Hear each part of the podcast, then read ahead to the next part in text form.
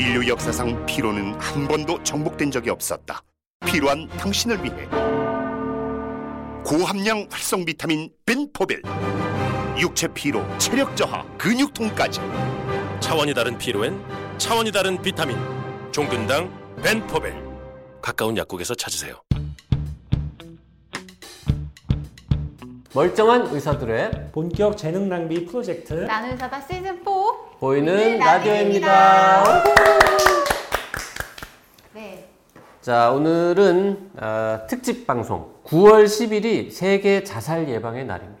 네, 그렇습니다. 그래서 저희가 삼성서울병원 정신건강 의학과 전홍진 교수님이랑 같이 예. 전홍진 교수님이 자살 예방 관련해 가지고 활동을 굉장히 많이 하신 분으로 알고 있는데요. 음, 9월 10일이 어, 세계 자살 예방의 날이 된 게 아주 오래된 건 아닙니다. 제가 알기로 한 20년 됐나요? 예, 한 그 정도 됐죠. 미국에서 처음 미국에서.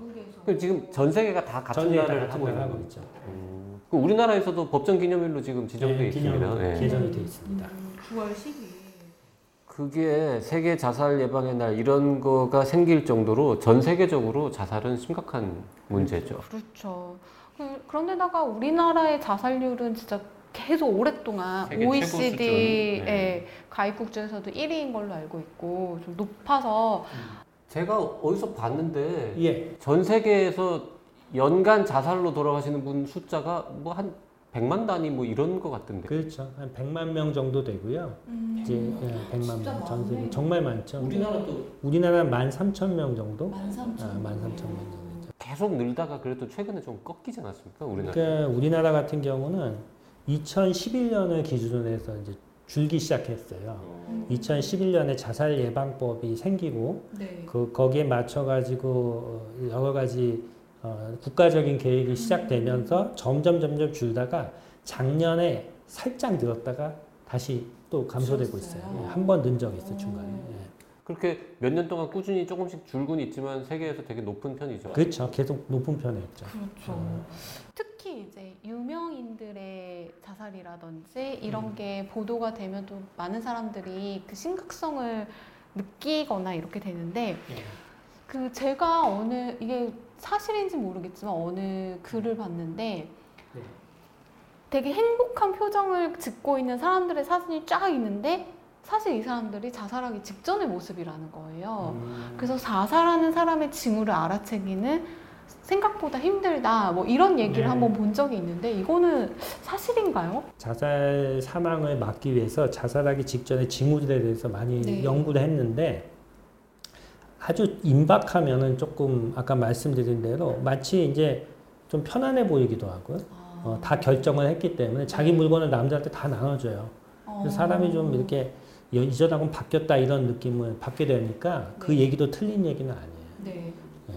하지만 그래도 전반적으로 자살 직전에 이제 보이는 경고? 경고 신호들이 좀 있을 것 어, 같아요. 그거를 캐치할 수가 있어요. 그걸 좀 얘기를 해주시죠. 예, 그 저희가 그 경고 신호에 대해서 네. 이제 연구를 한 것이 이 자살을 막기 위해서는 그 자살 직전에 어떤 신호를 보이는지를 알아야지 그 이제 일반인들한테 교육을 네. 해가지고 미리 어, 알아채고 이제 도움을 줄 수 있을 거 아니에요. 그래서 그 심리 부검이라는 방법을 이용한 거예요. 심리 부검이요? 예. 부검이 뭐예요? 심리 부검이라는 게그 자살로 사망한 분들 있잖아요. 그분들의 유가족들을 네네. 저희가 만나서 자살 사망 직전에 어떤 어떤 행동을 보이고 어떤 특징이 있었는지를 이렇게 평가를 하는 거예요. 그래서 부검이라는 용어를 쓰는 그쵸. 거죠. 예. 그러니까 뭐 병으로 돌아가신 분은 그 시신을 부검해서 맞아요. 어떻게 돌아가셨는지 원인을 찾는 것처럼 네.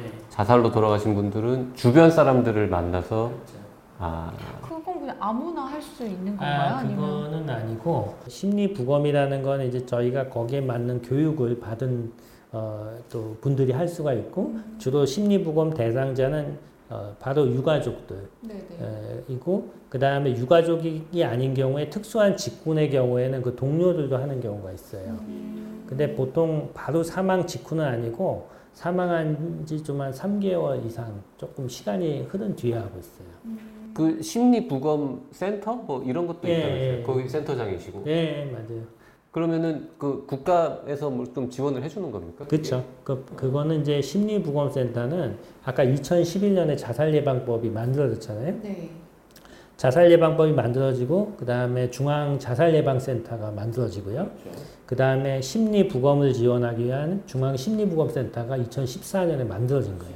음. 그래서 보건복지부에서 위탁을 받아서 지금 운영을 하고 있는 거죠. 네. 1년에 몇 건 정도를 어, 지금 저희가 하고 있는 거는 어, 면대면으로 하고 있는 심리부검이 한 200건 정도 되는데 네. 근데 이제 그게 전체 자살 사망자가 이제 13,000이니까 거기에 비하면 좀 부족한 숫자죠. 1.몇 퍼센트밖에 안 그래서 예, 그래서 이제 어떤 걸 하고 있냐면은 어 저기 전 범부처 협동으로 해가지고 경찰청 자살 사망자가 있어요. 경찰청에서 이 조서를 쓰면 자살 사망자가 있거든요.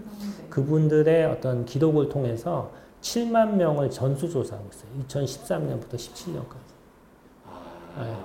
그 경찰 조, 조서 기록에 남아 있는 이분이 평 어떻게 하다가 자살했다 뭐 이런 예, 그걸 이제 거를- 빅데이터 분석을 해가지고 아, 그래서 지금 이제 그거를 2018년부터 해가지고 저희 센터 거기 홈페이지에 가면은 네네. 전국 256개 지역별로 전부 다 보고서가 있어요. 그 지역이 어떤 자살의 특징이 있고 어디가 많이 생기고 어떻게 예방해야 되고 이런 것들이 다. 있어요. 우리가 보통 질병으로 돌아가신 분들 부검을 많이 하면 할수록 예. 의학이 발달하고 뭐 치료법 개발 이런 데 도움이 되는데 우리나라는 유난히 부검률이 낮은 걸로 돼 있잖아요. 네. 그 심리 부검도 외국은 더 많이 합니까 우리보다? 그렇죠. 외국은 훨씬 더 많이 하고 어, 특히 이제 핀란드에 얘가 있는데 그 핀란드가 지금 우리나라보다 자살률이 두 배나 더 많았었어요 예전에. 옛날에는 네, 그러니까 거기가 그 스칸디나비아에 아주 잘 사는 돈- 나라인데 어, 자살률이 높은 뭐 여러 가지 이유가 있겠지만은 뭐 거기는 이제 해도 좀 먹고 이런 것도 영향이 있고요. 네. 또 이렇게 아무래도 그 당시에 이제 세계대전 끝나고 여러 가지 뭐 경제적인 어려움도 있고 그랬는데 자살률이 너무 올라가니까 국가에서 그다음 원인을 밝혀보자 전 국민을 전수도 했어요. 예, 전수도 심리보험을 예, 전, 전 사망자 전부 다. 근데 이제 국민이 좀 적으니까 가능할 거예요. 그런데 핀란드가 그걸로 아 이래서 자살이 많이 생기는구나 대책을 세워서 결국은 어, 한 5, 5년 지나서는 절반으로 감소됐어요. 전. 아 정확 아 맞네요. 예. 질환을 치료하기 위해서는 정확하게 원인을 파악해서 진단해서 네, 처방을 내리는 것처럼 자살 원인에 대해서 정확히 분석해서 그 음. 예방책을 만들어서 줄이는 처방. 그 지금 자살이 그래도 우리나라 조금씩 줄고 있다고 하셨는데 심리 부검 같은 걸 더 열심히 하고 대책을 세우면 더 많이 줄일 더수줄 있겠어요. 수가. 근데 이게 사망의 원인이 자살인 경우에 무조건 심리부검을 하면 되는 거 아닌가 하는 생각이 드는데요. 예. 어려운 이유가 있나요? 돈이 많이 들겠지. 그- 그게 이제 에, 뭐 여러 가지 이유가 있지만은 어, 사실은 유족들이 그런 걸 좀 숨기려는 경우가 많아요. 예, 저희 제가 전에 이제 여기 심리부검센터장 하기 전에 어, 부천시 정신보건센터장도 네. 했었는데 거기서 심리부검을 하려고 보니까 가족들한테 심지어는 자식들한테도 숨기는 경우가 많아요. 교통사고 돌아가셨다 이렇게.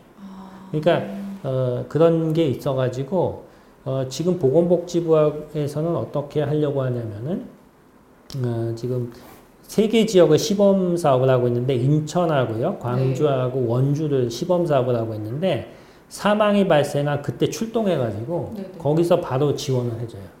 아 심리 부검. 예, 심, 뭐 심리 부검이라기보다 일단 처음에 경제적인 지원, 아. 뭐 처음에 그렇게 되면 경황이 없거든요. 뭐 법적인 지원, 음. 또 이게 쉼터 왜냐하면 집을 갈 수가 없잖아요. 네, 그러니까 몇 한 달 정도 있을 이런 걸 지원을 해줘가지고 그분들이 이제 도움을 받으면은 자연적으로 심리 부 검도 하고 도움을 받을 수 있게 지금 그런 걸만 하고 있는데 굉장히 반응이 좋아요. 오. 그러니까 95% 이상 다 동의해요. 숨기고 싶은 부분도 있을 테고 예. 그냥 떠올리기 싫고 그거를 주제로 대화를 나누는 것 자체를 또 싫어하실 수도 있을 것 같긴 합니다. 네.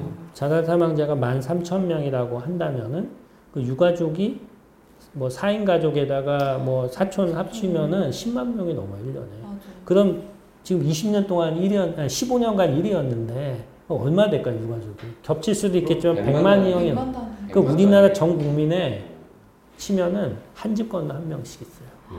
다 약간 그걸 뭐 이렇게 친척이나 친구들까지 더 그쵸. 넓히면은 수백만 거의 다 있다고 봐야 돼요. 주변에 자살자가 네. 있는 거죠. 그러니까 이제 그걸 다 숨기고 있으니까 사실은 우리나라의 히든 트라우마예요 다 얘기는 안 하는데 엄청난 그 저변에 깔려 있는 거예요. 자 그렇게 해서 이제 심리 부검을 쭉 해 오셨는데 그 과정에서 이제 뭔가 얻어진 정보 같은 게 있지 않겠습니까? 네. 그거를 좀 설명해 주시죠. 어떤 징후가 가장 위험합니까? Hello, 안녕하세요. I'm visual 비주얼 아티스트 벤 와니체입니다. 통증은 사라지고 예술은 남습니다. 두통, 치통, 생리통엔 한국인의 두통약, 개보린, 삼진제약. 그래서 저희가 이제 어, 지금 하려고 하는 게 아까 말씀드린 징후를 발견해서 조기에 예방하자인데 네. 어, 징후를 이제 저희가 분석을 해보니까 크게 세 가지의 징후가 있어요. 언어적인 징후, 행동적인 징후, 정서적인 징후. 음. 그러니까 언어적인 건 뭐냐면은 어, 사망하기 이제 한 1년 전부터 나타나는데 자꾸 죽음에 대한 말을 많이 해요. 그러니까 죽음에 대한 말이요? 그러니까 죽음 죽고 싶다는 말도 많이 하지만 죽음을 미워하는 말도 하고 죽음을 하면 어떨까? 그러니까 자꾸 자꾸 주- 주제가 죽는 얘기를 많이 한다는 거예요. 아 그게 지금 그분의 가장 중요한 주제가 그러니까 있는 그 거군요. 생각이 이렇게 돼 가지고 제가 어, 어 그러니까 모든 무슨 좀 힘든 있으면 다 그런 식으로 생각이 가는 거죠. 그리고 자기를 자꾸 비하하는 말이에요. 나는 쓸모없고 음. 뭐 아무 도움이 안 되고 뭐 이런 식의 이야기를 하고 이렇게 살아서 뭐 하겠어? 뭐 이런 네, 식의. 그러니까 자기의 이제 가치를 부정하는 거죠. 네. 어, 그리고 이렇게 SNS나 뭐 네- 이런 걸로 자꾸 검색을 해봐요. 뭐 방법 이런 거를. 음, 이제 그런 일이 있어서 이런 것들을 이제 발견하면 굉장히 저희가 신경을 써야 되고 행동적인 거는 그러니까 수면, 식사 이런 것들을 잘 못해요. 밤에 잠을 아까 못 자고 음. 식사도 굉장히 불규칙적이고 막 밤에는 막 폭식하고 낮에는 먹지도 않고 막 이런 그러니까 우울증 증상이 있고요. 네. 네. 그 다음에 주변을 정리하고 자기 물건을 다 나눠주는 게 제일 많아요, 보통. 아, 물건을 이상하게 다 너 이거 뭐 자기 반려견도 주고 뭐 물건도 다 그냥 돈도 다 나눠주고 이런 식이죠. 정리를 하는 거죠. 평소에 남한테 뭐 하나 또 안 주던 사람이 자꾸 나눠주면 되게 위험한 거네요. 그렇죠. 근데 이게 저희가 보면 공통적으로 많이 나타나요. 어, 그래서 나름의 주변 정리를 하는 거군요. 그렇죠. 어, 중요한 것들. 그리고 SNS도 보면은 이게 보통 이제 이- 어, 자기 얼굴 있잖아요. 그것도 네네. 그냥 얼굴 없는 걸로 바꿔버리고. 아. 어, 그러니까 뭔가 다 정리를 해요. 그런 게 있고. 그 다음에 예, 감정, 정서적인 거는 감정 상태 변화와 무기력증. 아까 이제 감정 상태 변화라는 게 기분이 우울해지기도 하고 감정 기복이 굉장히 심해지는 거죠. 음. 그러니까 옆에서 보면은 어, 기복이 심하고 수- 이게 수- 살짝 건드려도 막 폭발하는 이런 예, 이런 형태를 많이 보여요. 그러니까 대화하기도 좀 힘들겠네요. 그렇죠. 그리고 뭔가 이렇게 보면은 자기만의 생각에 자꾸 골몰해 있는 것 같아요. 음. 사람이 이렇게 멍하게 골몰해 있는 것 같고 자꾸 얘기 걸면은 죽고 싶은 얘기 이런 얘기를 하고 음. 이제 이런 경우에 이제 문제가 되는 거죠. 그래서 어, 가족들이 되게 아그 이런 게 있었다 딱 알아요. 나중에 음. 물어보면 아 그랬었지. 그런 게 있었어요. 예. 기억이 나요. 에, 그러니까 예를 들어서 멀쩡하게 직장 잘 다니고 뭐 회사도 다니고 학교 다니다가 갑자기 일어나는 경우도 드물지 않게 있을 수 있는데 그런 경우는 알코올이 좀 기반된 경우가 많아요. 아. 술김에 막 갑자기 욱해가지고 네, 네. 그게 아니고 이두저도 아닌데 갑자기 이렇게 되는 경우는 그 한 1년 전부터 계속 신호가 있어요. 있군요. 음, 있어요. 음. 네. 이게 이제 심리부검 센터에서 수집한 정보를 토대로 나타난 그쵸. 거군요. 네. 그렇게 돼 있고 우리가 지금 이거를 토대로 해가지고 보고 듣고 말하기라는 게 있어요. 보고 듣고 보고 말하기. 듣고 말하기. 그게 뭐냐면은 지금 중앙 자살 예방센터하고 심리보건센터 같이 해가지고 만들었는데, 그러니까 일반인들이 게이트키퍼라 그래가지고 네. 교육을 받으면은 자기 주위에 이런 힘든 분들을 쉽게 알 수 있게 교육을 하는 거예요. 음. 그런 프로그램들을 만들어서 네. 벌써 우리나라에서도 100만 명이 넘게 교육을 받았어요. 이거 교육을 어디서 받아요? 유튜브로 받아요? 아니요, 그거는 중앙자살예방센터에 신청을 하면은 교육이 매번 있습니다. 아 현장에 가서 받는 예, 거예요? 이건 아니요, 누구나 어, 받을 아마? 네, 누구나 받을 수 있어요. 근데 어, 보통은 이렇게 단체로 이렇게 한꺼번에 하는 경우가 많아요. 음. 그 군인들은 지금 다 하고 있어요, 거의. 아, 이게 학교 같은 데서도 학교에서도. 그러겠군요. 근데 이게 네. 교육을 받아요. 그러면은 뭔가 자살의 징후를 보이는 사람들을 캐치할 수 있게 되면 그럼 그 다음에는 이 교육을 받은 사람들은 어떤 행동을 할수 지금 있는 보고 거예요? 듣고 말하기 짐작을 해보면 어, 그 주변 사람들의 좀 위험한 행동, 징후를 잘 보고 캐치해내라는 뜻일 것 같고 듣고도 그 친구의 이야기를 듣고 파악을 잘 해봐라 이런 거잖아요. 그분들은 자꾸 그런 죽고 싶은 생각에 몰입이 돼 있는 거죠.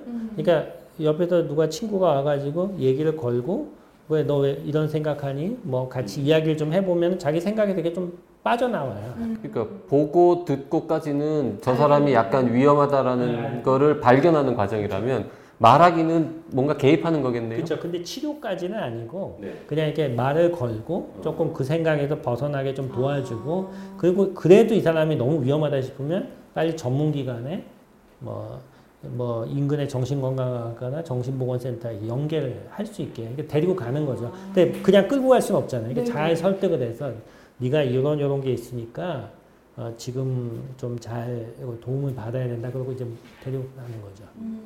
네, 그렇게 교육을 잘 받으니까 많은 분들이 그렇게 도움을 주고 있어요. 어, 이거는 얼마나 교육을 받아요? 한 시? 아, 2시간에서 3시간 있어요. 2시간짜리 있고 3시간짜리 있어요.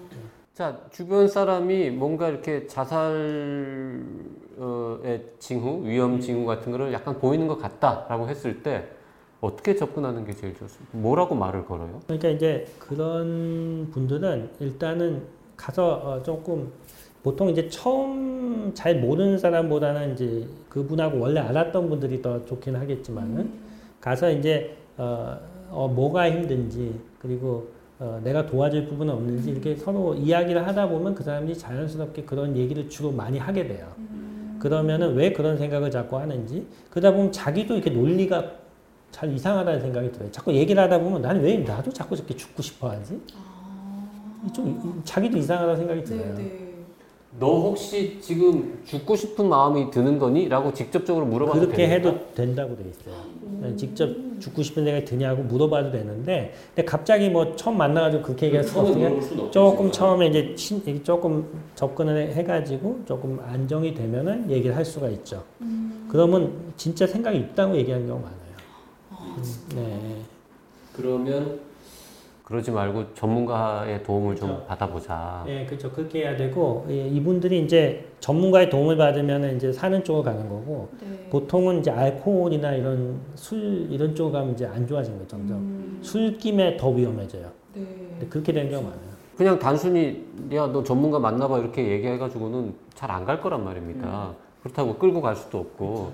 근데 여기 보면 무슨 상담 전화번호 이런 게 있어요. 예, 예. 1577-0199 그 다음에 1393 이런 게 있는데 요거는 어떤 전화고 뭘 해주는 겁니까? 이거는 이제 그런 위기가 있는 분들이 거기다 상담을 하면은 그러니까 예를 들어 일반인들은 어 물론 이제 그걸 캐치하는 것만 해도 중요하지만 갑자기 전화번호나 연결할 걸 모를 수도 있잖아요. 네. 갑자기 뭐 네이버나 아니면 뭐 검색을 해봐도 한계가 있으니까 여기다 전화를 해보면 거기서 상담을 해주고 그분한테 그리고 안내까지 해줘요. 네. 그 전문화돼 있어요. 음, 그럼 요 정신건강 위기 상담 전화 1577-0199 여기다가 걸면은 뭐 힘들어하는 분 본인이 걸어도 되고 주변 그쵸. 사람이 걸어도 되고 맞아요. 뭔가 이렇게 도움을 주신다는 거죠. 그렇죠.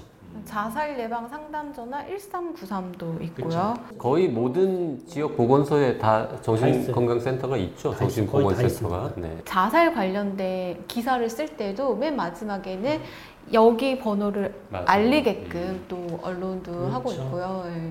그러면 우리나라 자살률을 조금 더 줄이기 위해서 뭔가 이렇게 정책적으로 이런 거 좀 했으면 좋겠다 이런 거 있으면 한번 말씀해 보시죠. 거기에 대해서는 제가 이제 할 말이 많은데 어, 2011년에 자살 예방법이 만들어진 게 획기적인 변화예요. 그게.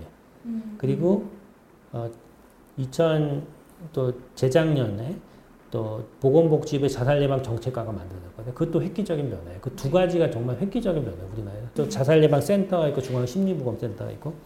그래서 실제로 자살률이 15,000에서 13,000을 줄었어요. 2만 2천 명이. 2천 명이 적은 게 아니에요. 1년에 2천 명이 줄었어요. 그 2011년부터 지금 10년 동안. 그럼 2만 명이 줄어든 거거든요. 조금 더 그 시행령을 조금 더 구체적으로 액션을 만들어야 되고 그렇게 되려면은 이제 또 예산이 있어야 돼요. 거기에 비례해서 자살률은 조금 조금씩 줄어가는데 워낙 높았기 때문에 줄어도 아직은 멀었어요. 일단 만 명 이하를 목표로 하고 있어요. 일단은 네, 일단 지금. 예. 1년에 만 명 정도로 떨어지면은 그래도 OECD에서 한 중간 정도 가는 겁니까? 아니요, 그래도 중상위권이에요. 중상이에요. 그래도. 그래도 만 명 이하로 떨어뜨리는 걸 목표로 하고 있는데 지금 어, 계속 줄어들고 있- 있는데 지금 뭐 다른 코로나나 이런 변수들이 있어요. 맞아요. 그래서 제가 지금 제일 중요한 건 코로나가 실업으로 안 가게 해야 돼요. 음. 코로나는 괜찮아요. 왜냐하면 코로나는 외부의 적이거든요. 외부의 적에선 자살이 잘 안 일어나는데 자기 직장을 잃었을 때가 제일 문제예요. 그 부분이 제일 문제라서 지금 나라에서도 예산을 하는 게 다그 이유거든요. 그래서 에, 지금은 제가 볼 때는 만약에 실업률을 잘 유지만 하면은 요게 잘 넘어 현재까지 자살 장려보다 낮아졌어요. 음. 그래서 하면은 결국 만 명에 도달하지 않을까. 1년에 1000명, 2000명, 3000명의 목숨을 구할 수 있는 정책 사실 거의 드물죠. 흔하지 않습니다. 네. 자살 예방 정책 조금 더 열심히 해야 될 것 같습니다. 그렇죠. 엄청 중요한 거죠 이게.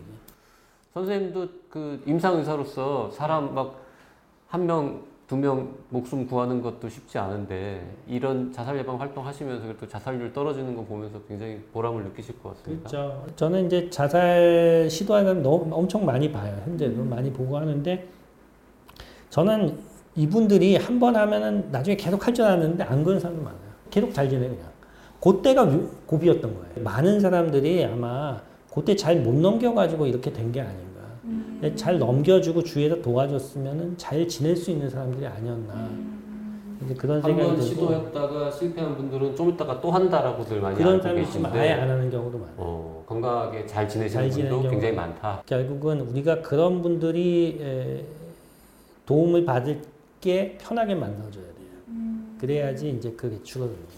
그럼 자살의 징후를 보이는 분들뿐만 아니라 실제로 뭔가 시도를 했다가 어, 위기에서 이렇게 벗어난 성공하지 못한 분들 그분들을 지원하고 돕는 활동도 굉장히 그것도 필요하겠어요. 많이 하고 있죠. 어. 그 응급실 기반 자살 시도자 사업을 우리나라에서 전국적으로 하고 있어요. 응급실에 자살 시도 놓은 분들을 이제 등록을 해서 보고 있는데, 근데 이제 문제는 그것도 의무사항이 아니에요. 법적으로 당신은 어? 무조건 등록해야 된다 이렇게 할 수가 없는 거야. 구- 그러니까 사회적인 합의가 필요한 거죠. 정부 그 시행령이 더 구체화돼야 된다고 말씀하셨는데 혹시 그거 관련해서 논의가 진행되고 있거나 좀 준비 중인 게 있나요? 계속 하고 계십니다. 국회에서도 자살 예방 포럼이 있고 이쪽에 관심이 굉장히 많았어요. 그래서 계속 만들어지고 있는데 문제가 법이라는 게 생각보다 이게 여러 개 걸려요. 개인의 또 자유가 있는 거고 언론의 자유가 있고 이다 보니까 그런 거를 또 다 생각하고 합의를 만들어 가야 되니까 근데 잘 좋은 쪽으로 가고 있어요. 제가 볼 때는 결국은 만 명 이하로 오지 않을까 그런 생각을 해요. 일단 하루빨리 만 명 이하로 떨어지는 그날이 와야 될 것 같습니다. 오늘 9월 10일 세계 자살 예방의 날을 맞아서 네, 전문가 모시고 네, 좋은 얘기 들어봤습니다.